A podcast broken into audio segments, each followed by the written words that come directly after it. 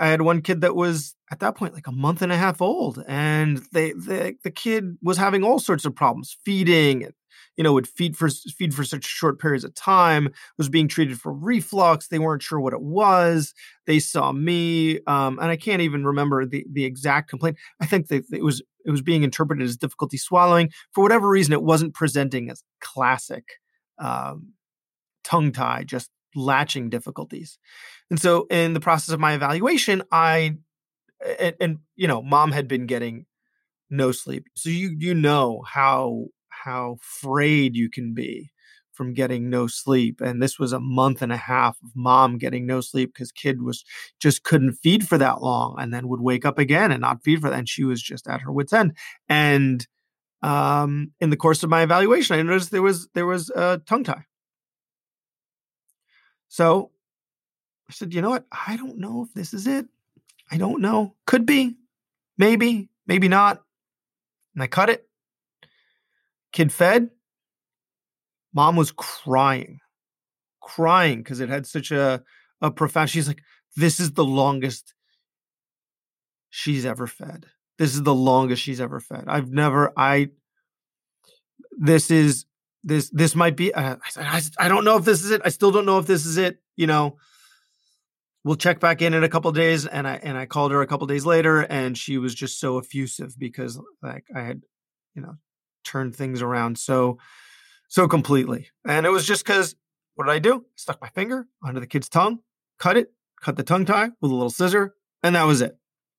So um yeah, so that's the type. Uh, that's that's that's one thing that we see very commonly: tongue tie. It seems pretty simple and pretty straightforward, and it is, especially in a four-day-old. Right? You, the way that I do it is with a scissor. I just stick my finger, gloved finger, underneath their tongue, and uh, snip it with a scissor and have the mom i don't numb it so that they can breastfeed because the reason to do it the main reason to do it is is if there's difficulty breastfeeding kids not kids having some trouble latching they're not latching it hurts too much mom's nipples bleeding because because the kid's not latching correctly um and uh and it's you know it's, it's a couple second procedure and then you have mom breastfeed straight away it calms the kid down it pushes the tongue down so it stops any bleeding and then they're fi- they're breastfeeding and it's and it's great and it's very simple and again this is kind of like what the specialty is for me it's simple it's easy and the outcomes are life changing now mom can breastfeed. She wasn't able to breastfeed. She thought she would she, she wanted to but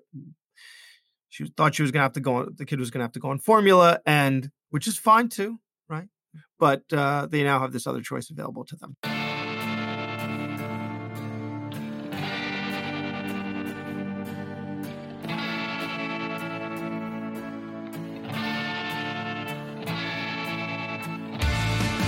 Hello, welcome to Medical Murmurs, where emergency physician Dr. Paris Lovett talks with other doctors about their lives and their work in medicine.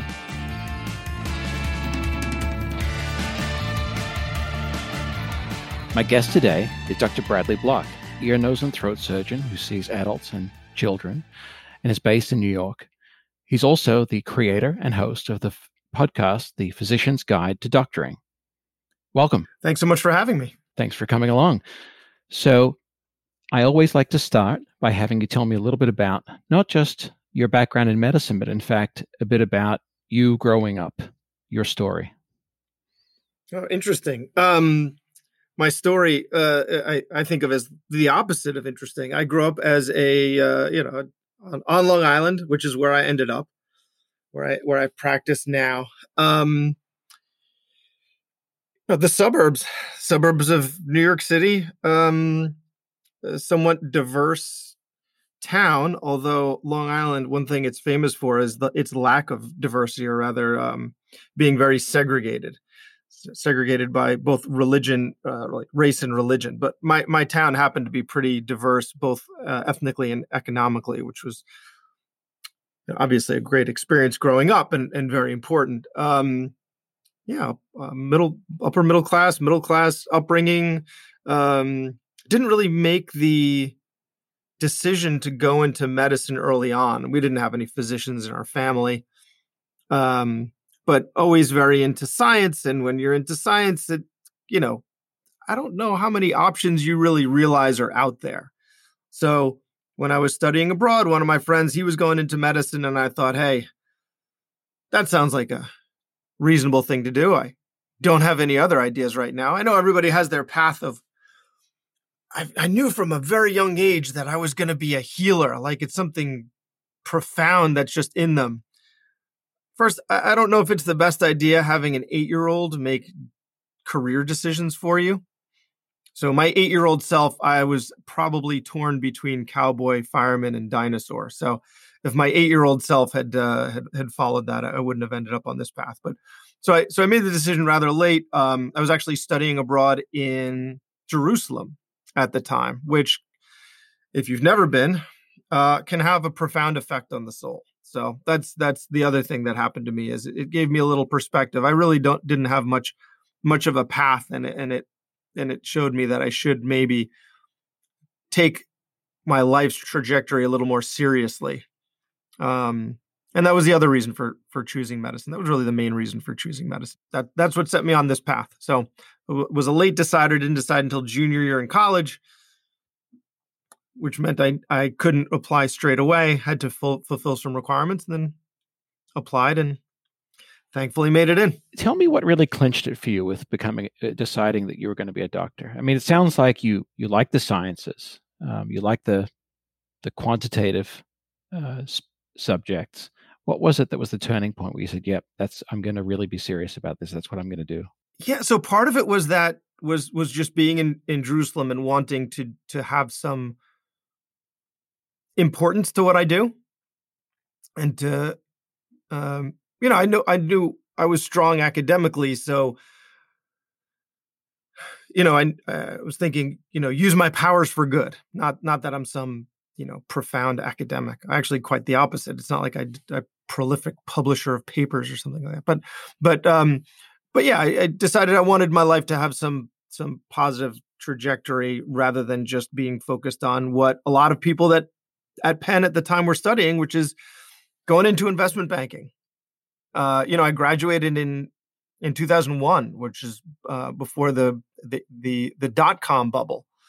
So you know, people were making hand over fist in investment banking, uh, and then it and then that all just evaporated. So so that was the path that everybody seemed. They were either consultants or investment bankers. So I figured I would be in uh, some like biomedical consulting field.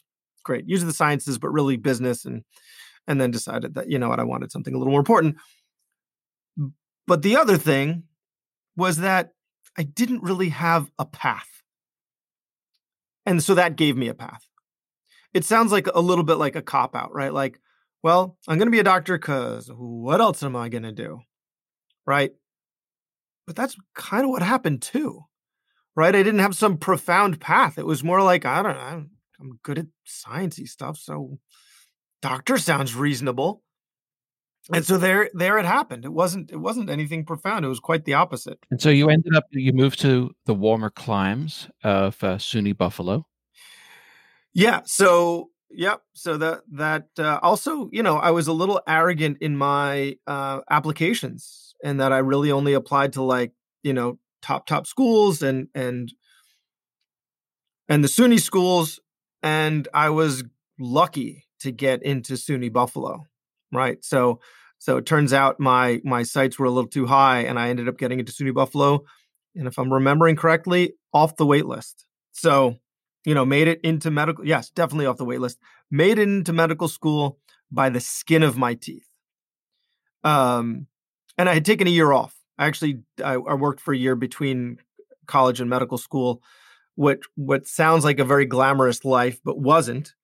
I was a bartender and a personal trainer, and I taught Kaplan MCAT classes. So I was a little delayed in my uh, in my application because I to fulfill some requirements, so I had to take that year off. But taking that year off um, made me take academics a lot more seriously. So that first year, I just really put my nose to the grindstone and did very well. Uh, I took my foot off the gas a little bit after that, but you know I couldn't take it very much off the gas and have uh, ended up uh, matching into otolaryngology because it was, you know, it's a very competitive specialty, and it it has become much more competitive since. I mean, the, the competition just keeps keeps growing. But I think I'm getting getting ahead of things in terms of uh, where where you're taking the interview. tell me how it was that you came to think about otolaryngology. What you know, when you were a medical student and you started thinking, was it in your MS2 year that you started to think about what you wanted to do, or was it earlier than that? Um, no, it was it was actually the second uh, second year. Uh, it was brought to my attention by one of my closest friends, still remains one of my closest friends to this day, and is actually one of my partners because we both ended up going into otolaryngology. He said, "You should check this out. It looks pretty cool." Um, because and the thing that that we both really liked about it is we do a lot of interesting things that are pretty varied. So as an otolaryngologist, we do a lot of offers procedures. Uh, we do things that are pretty minimally invasive but can have a big impact. There are subspecialties with, within otolaryngology that are more, say, maximally invasive, like head and neck cancer, where you're really doing big, heroic surgeries. But a lot of the stuff we do is, you know, taking out tonsils and adenoids, septums, sinus surgeries, vocal cord surgery, neck masses, you know more benign neck masses malignant neck masses now you're talking about a neck dissection which which is which is um interestingly you kind of open up the neck like a book and then one of the things that i found remarkable about the specialty is you, you can do that and then you sew it back together and it looks the same. So you have someone in the operating room who looks just so different in the middle of an operation and and then by the end of the operation they're just you know back to the person that that that they were before um you know less some lymph nodes. So um so he introduced me to that and the variety of what we treat. You know we can treat a four day old for tongue tie maybe a one month old from Malaysia and maybe a 90 year old who's having dizziness or swallowing difficulties so the, the age range is huge the pathology is very different and then once you decide that you want to go into ent something i didn't realize but now do is the type of practice that you can have varies really widely. You can be in private practice like I am and see all of those different varieties of of problems or you can go into academics and become a super specialist and just do sinus problems or just do head and neck cancer or just do voice and swallowing. Um, and then if you're at the academic center versus the community, the type of the complexity of the stuff that you see is very different. So if you want to see that those uber complicated patients, then you know you're at an academic center. So you know the the one thing that that I think medical students don't realize is that you know when, when you've chosen your specialty, the variety of practice within that specialty can still be huge. The other thing that I didn't realize is how different my life would be from that of a resident. Now I know work hours are very different, responsibilities are very different, but that like the type of pathology that I see as as a generalist out in the community is very different from the stuff that I was seeing in the uh, in the academic center at, at Georgetown and Washington Hospital Center. So how did you make your choice? You mean to do ENT and not uh, yeah. well so yeah. so you know I still liked working with kids and so I did uh, uh so then so my path was at that point was pediatrics. I was I was still going to be a pediatric cardiologist. Pediatrics that was that was the way to go. Um, and we have our we had our elective rotation. My first choice elective was ophthalmology because eyeballs grossed me out. Eyeballs still gross me out, and I don't understand how someone can have cataract surgery and be looking at the doctor while they're operating on their eye. So uh, what I didn't want to do as a pediatrician is like see a kid with an eye injury and then end up like like you know turning all pale and ashy uh, and, right. and passing out on my patient. So I wanted to get over the heebie-jeebies. So I was going to do an uh, an ophtho rotation and then get over it. Right. Um, I got my second choice, and my second choice was ENT.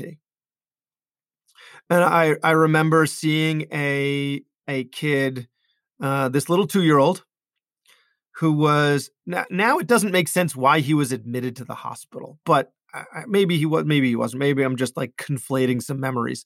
But I just remember this kid trying to eat soup and what he would do is he would take a couple deep breaths and then hold his breath, put the soup in his mouth, quickly swallow, and then try and catch his breath again. Well, why was he doing that? Well, he was doing that because he couldn't breathe through his nose. He had big adenoids. And so they did an adenoidectomy. And the next day, kid was eaten, no problem, like it was nothing. And to see the recovery from the adenoidectomy, like, you know, it's it's a really relatively easy recovery. So this minor intervention completely changed this kid's life. I thought that was incredible. And so that that also uh, you know my my friend who's like I said is now my partner also an ENT had had planted the seed in my head that this was an interesting specialty but hadn't really that bought that much into it but then when I did my rotation I um I really fell in love with it. I also had a great mentor and I think people medical students underestimate the importance of a of a mentor because they can help guide you through it. And so having someone that can be on the other side of that and help you through it and maybe make some phone calls and is tremendously important. So if you can find someone in the field of your choosing who knows people, then glom onto that person and do not let them go. So I was lucky to have um, and her name is Linda Brodsky, Unfortunately, she passed away a few years ago, um, but I am forever indebted to her, actually, as is my partner, because we both had her as a mentor. And she was one of the attendings on your rotation. She was a she's a pediatric otolaryngologist. So yeah, she was the she was actually the chief of the department of ENT at the Children's Hospital. There were four other ENTs at the hospital. Um, she she she was well known nationally. Um, and uh, you know, and and and very well connected, and and just a great mentor. Like you know, she took us under her wing, helped us with research, uh, and you know, helped us get get our research presented. So we were able to do poster presentations and and podium presentations, and never would have thought or known or known how to do that if if she hadn't taken us under her wing. You are listening to Medical Murmurs. If you enjoy this podcast, don't forget to review us on iTunes and other forums. You can also visit medicalmurmurs.com and sign up to hear about new episodes. Do you see many people with Meniere's disease? Or does that tend to go more to neuro? No, no, no. I would hope that's us. No, we yeah. see we manage Meniere's disease. We manage Meniere's disease. Can you think of uh, can you think of of a patient who's got Meniere's? Because that's certainly someone you would you would have a long term relationship. And I wonder if you could walk me through the first time you saw them and sort of you know what the impact was and uh, and, how things developed. Yeah. So so I had this one patient who came in and she had earfulness, and, and that was her only complaint, earfulness, and it would wax and it would wane, and it was only one side, and her hearing test was normal and her exam was normal. And we looked at the eustachian tubes, and that was normal, and everything was normal. And yet, every so often, she'd have these exacerbations of earfulness, and she'd come in and be evaluated.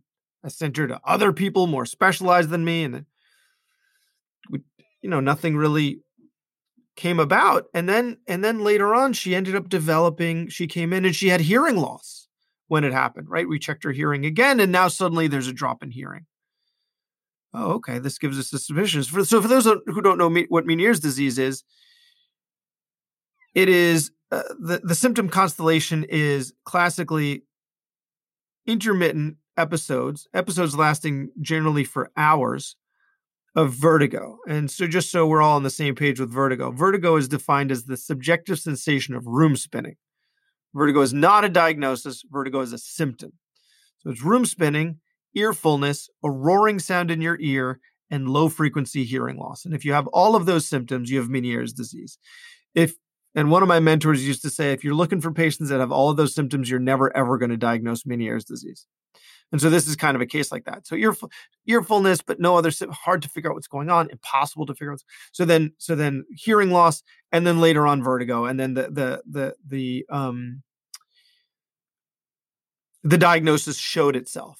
Um, you know, worked up with MRIs and all sorts like of, of things like that. And the way that that Meniere's is treated is with a low salt diet and um, avoiding certain things that trigger Meniere's um, and um, a diuretic, and then sometimes we'll give peri- periodic steroids, and sometimes we'll even inject steroid into the affected ear. So we actually make two holes in the eardrum. One is to put the steroids in, and the other is to vent to let the air out, uh, in order to, for for the steroids to diffuse into the uh, into the inner ear. and and stop the Meniere's attack. So um so this person who had this such a you know it was it was a symptom that was just, just bothering her so much but we could never come up with an answer it just took a while and then and then eventually it it presented itself and now now she's under under management for that and what was the impact on her life of her symptoms before you got them under control? Um, well, so we got them really quickly under control because it wasn't like uh, you know sometimes people will suffer for years before either they go they end up going to the right place, right? They they end up going to an otolaryngologist for it, um, or um, uh, but because she she had been under our care for for a while to begin with, you know, as soon as something happened, she came in and, and we were able to get things under control. Um, but but you know, anyone with Meniere's, her included, they they they kind of have to live in fear that that they're going to end up with a Meniere's attack, and suddenly just the room is going to start spinning. You know, I had a patient recently also with Meniere's, and he's been a patient of mine for a long time, and he's been on diuretics, and he hasn't had an attack in a very long time. And I, and eventually Meniere's tends to burn itself out, and I said, you know, why don't we try decreasing your diuretic? Why don't we maybe try stopping it completely eventually? He said, no, no, no, no, no. I'm good. I'm not having any side effects. I'm not having any attacks. Let's just leave this alone. It's working. It's working. Let's leave it alone. Okay. Okay. Just, you know, follow up with me periodically. We'll check in. We'll do a hearing test. We'll check your balance, make sure everything's okay. But you know, effectively this individual is is on autopilot. He knows what his triggers are. He avoids those foods. He's very good about it. Uh, circumstantially, he's lost a ton of weight uh, because he's so strict about his diet. Oh, because he because he lives in fear because these because these attacks can be so debilitating. So sometimes the best intervention is not intervention. Um, so sometimes you'll see a patient who has sinus issues and when someone comes in with sinus issues, it's, it's really important that you take a good history, right? I, fine. We say that about everyone. That's first day of medical school. It's all in the history, right? Take a good history, take a good history. Yeah, but so one, I would say like the, the word congestion can be very dangerous because the patient will come in and he'll say, you know, I'm very congested and I've had two sinus surgeries and I'm still congested what do you mean by congested? Because if a patient says to you that they're congested, how do you interpret that? Describe the pain to me. It it, it just hurts. it hurts. Just fi- just fix me. Come on. Um, yeah. So so when they're when they're pointing to their face, it, it really breaks down into it could mean three different things. It could mean that their nose is blocked and they can't breathe. Right. Large adenoids, nasal polyps, deviated septum, God forbid a nasal tumor. Right so that's what congested means to me when I say I'm congested, because, you know, if you look at the pharmaceuticals, a decongestant is something that will unblock your nose, right? Afrin is a topical decongestant. So it makes it so that you can breathe again. So that's one definition of, of congestion. That's the one that I use.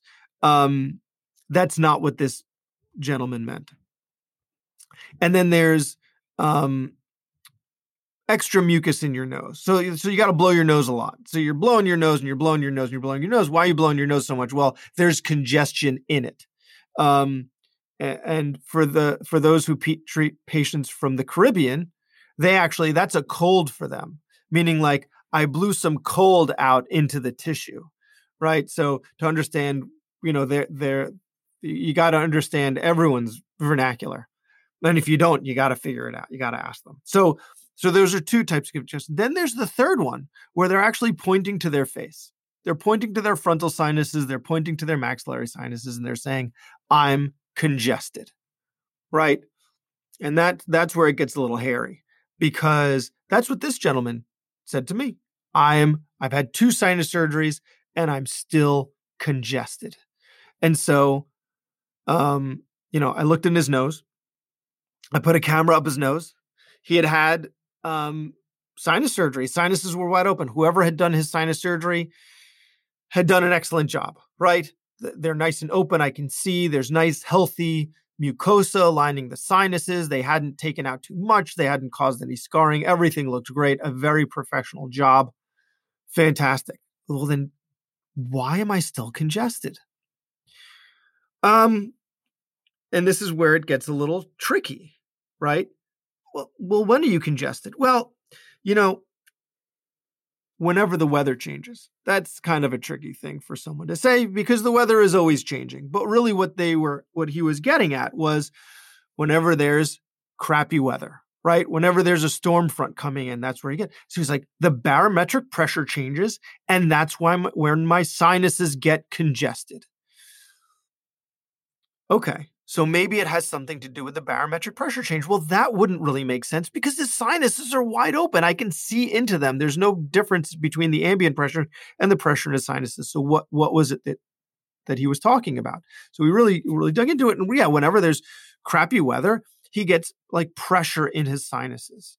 And so, you know, what what I said is come in when it's happening. So he came in, I scoped him again, still normal exam, nice wide open sinuses. We even got a CAT scan to make sure I was normal. What it, it wasn't normal.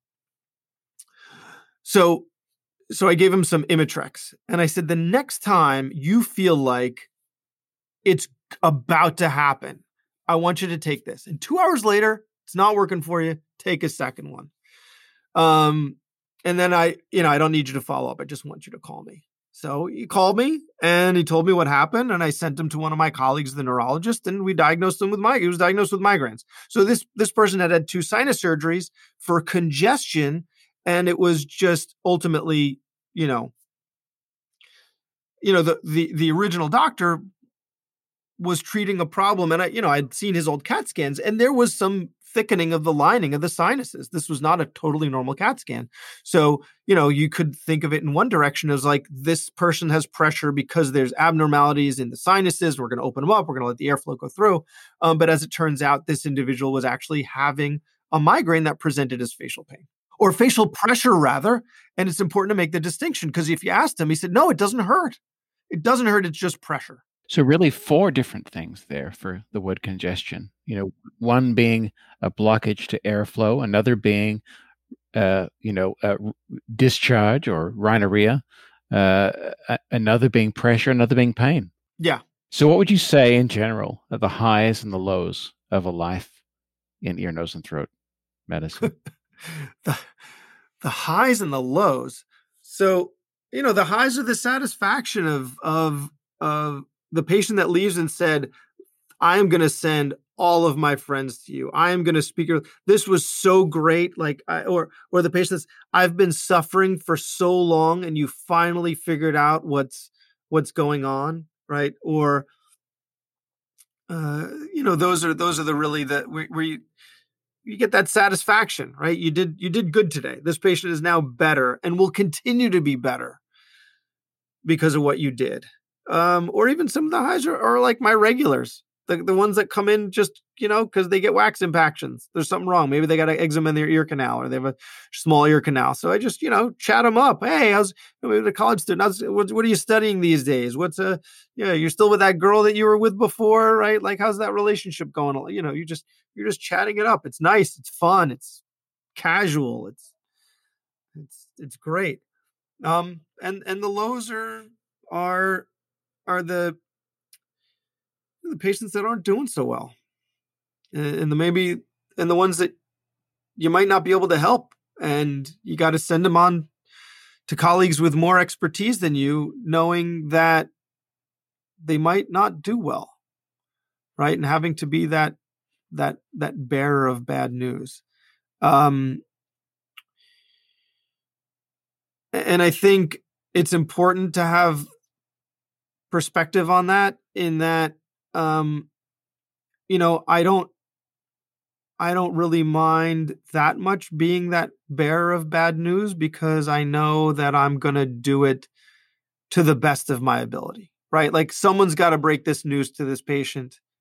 That's how i spin it to myself. Someone's got to break this news to this patient. As much as i'm i'm not enjoying this uh, i know that i'm going to do it to the best of my ability and and I'm willing to you know, accept that responsibility.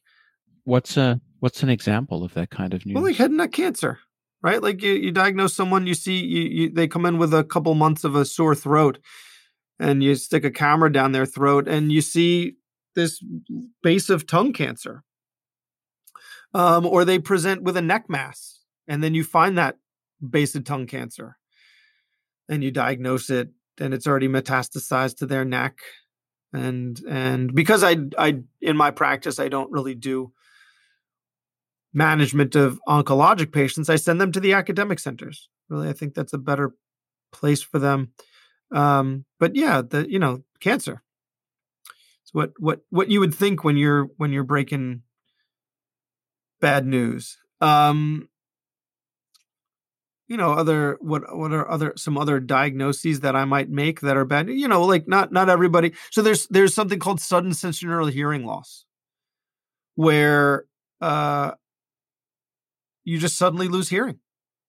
You just it could be in the middle of the day could be you wake up in the morning and your ear is clogged and you you think it's wax you think it's fluid you think it's something the sooner you get to the doctor, the better your outcome is. Although, you know, there's some thought that that might be a little bit of lead time bias that's that's skewing our data. And we'll put those patients on steroids. You know, I have someone that came in recently and she loves music. She loves music. I think she plays the bass um, in a in a in a band. You know, I think they perform at weddings. Um, you know, uh, and she came in and she thought it was just going to be wax. I was going to take it out and she'd go back to what she was doing. But no, she had lost some hearing. So I put her on high dose steroids, um, which is how this is treated. Checked back in a week, did a hearing test. She got a little bit of hearing back. So I gave her another dose of steroids, checked in a week later. The needle hadn't moved at all on her hearing. Um, and so we tried some middle ear injections. So kind of like Meniere's, same idea. You put steroids through the eardrum into the middle ear space. We tried that. Didn't move her hearing. And, and the frustrating thing about that is, is that, you know, her hearing wasn't terrible. But the thing that was really affected is something called her speech discrimination. So her ability to to understand language. So when our audiologists they put you in the soundproof booth, and one of the things they do is they read you a list of 25 different words, and you got to repeat them back one at a time. It's not like you have to memorize the words. And so I think she got like 25% of them right. I mean, you can't write 20 fits and it's going to be an even number, but you, you get the idea it was a low number. So it really affected her speech discrimination. And that's like tantamount to having a, a conversation with someone that has one bar on their cell phone. It doesn't matter how loud you make it. So she's not even a hearing aid candidate, right? She's devastated by this news, devastated. So, you know, she might be a candidate for a cochlear implant, but, you know, she, she lost, she effectively lost her hearing and all she's getting through that ear is noise. So, you know, the, is it both ears? No, one ear one ear. One ear. So yes, she still has one good ear. Um, How did she take the news? You know, in stride, because the thing is, there was some time for it to sink in. Right? She came in, she found out, she lost her hearing. She might get it back. You know, week later, you still might get it back. Week later, you probably won't, but there's a chance you might get it back. And then, you know, and then it's so so eh, you know the fact that that she was able to ease into the news made it uh, made it much easier for her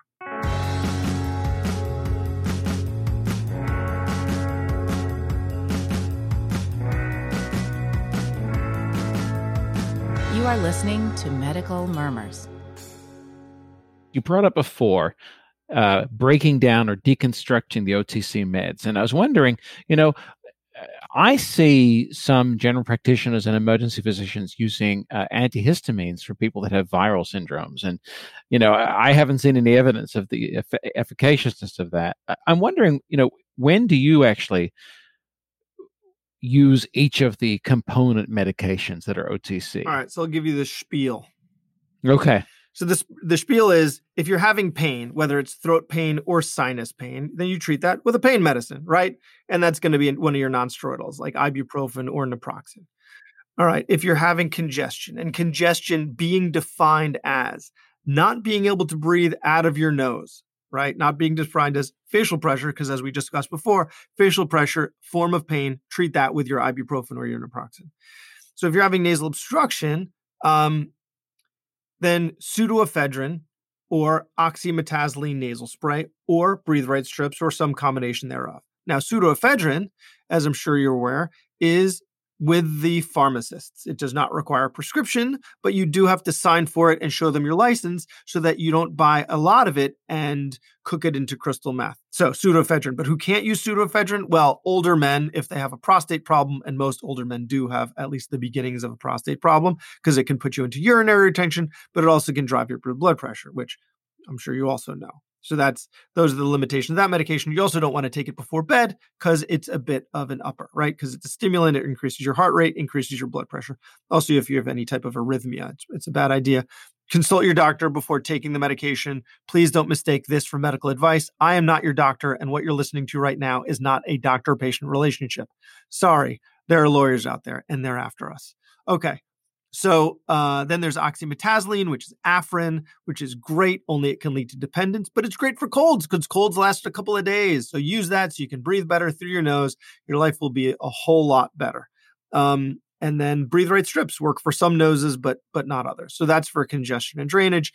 And then um, for cough, I'm a firm believer that nothing works for cough unless you have undiagnosed asthma, which I see all the time because people think, well, when I lie down, my cough gets worse and that's because of my postnasal drip. No, it's not. It's just because nobody diagnosed your asthma and you need to be using an inhaler. Um, but other, other than that, sucking candies and uh, voice rest are what I recommend for cough. I do not recommend uh, Tessalon or um, Delsym or any of those other medications. But but to, to what you were saying with the cold medicines, so uh, I recommend Benadryl. Why? Because because then you at least you'll sleep.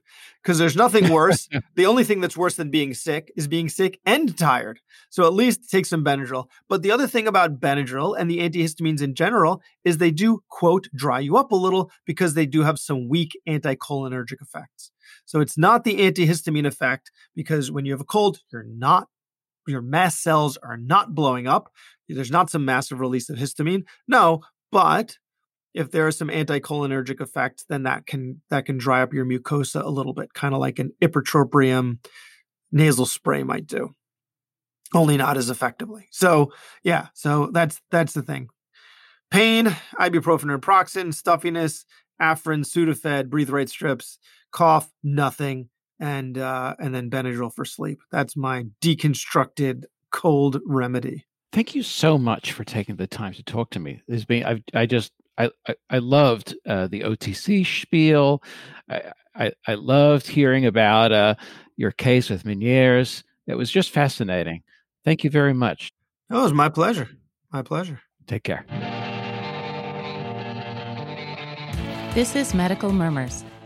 If you're a medical student or just interested in medical careers, there is another episode with the same guest where we focus on career questions such as how best to get into a specialty and develop a career. It's called Medical Murmurs Medical Student Edition. Check it out.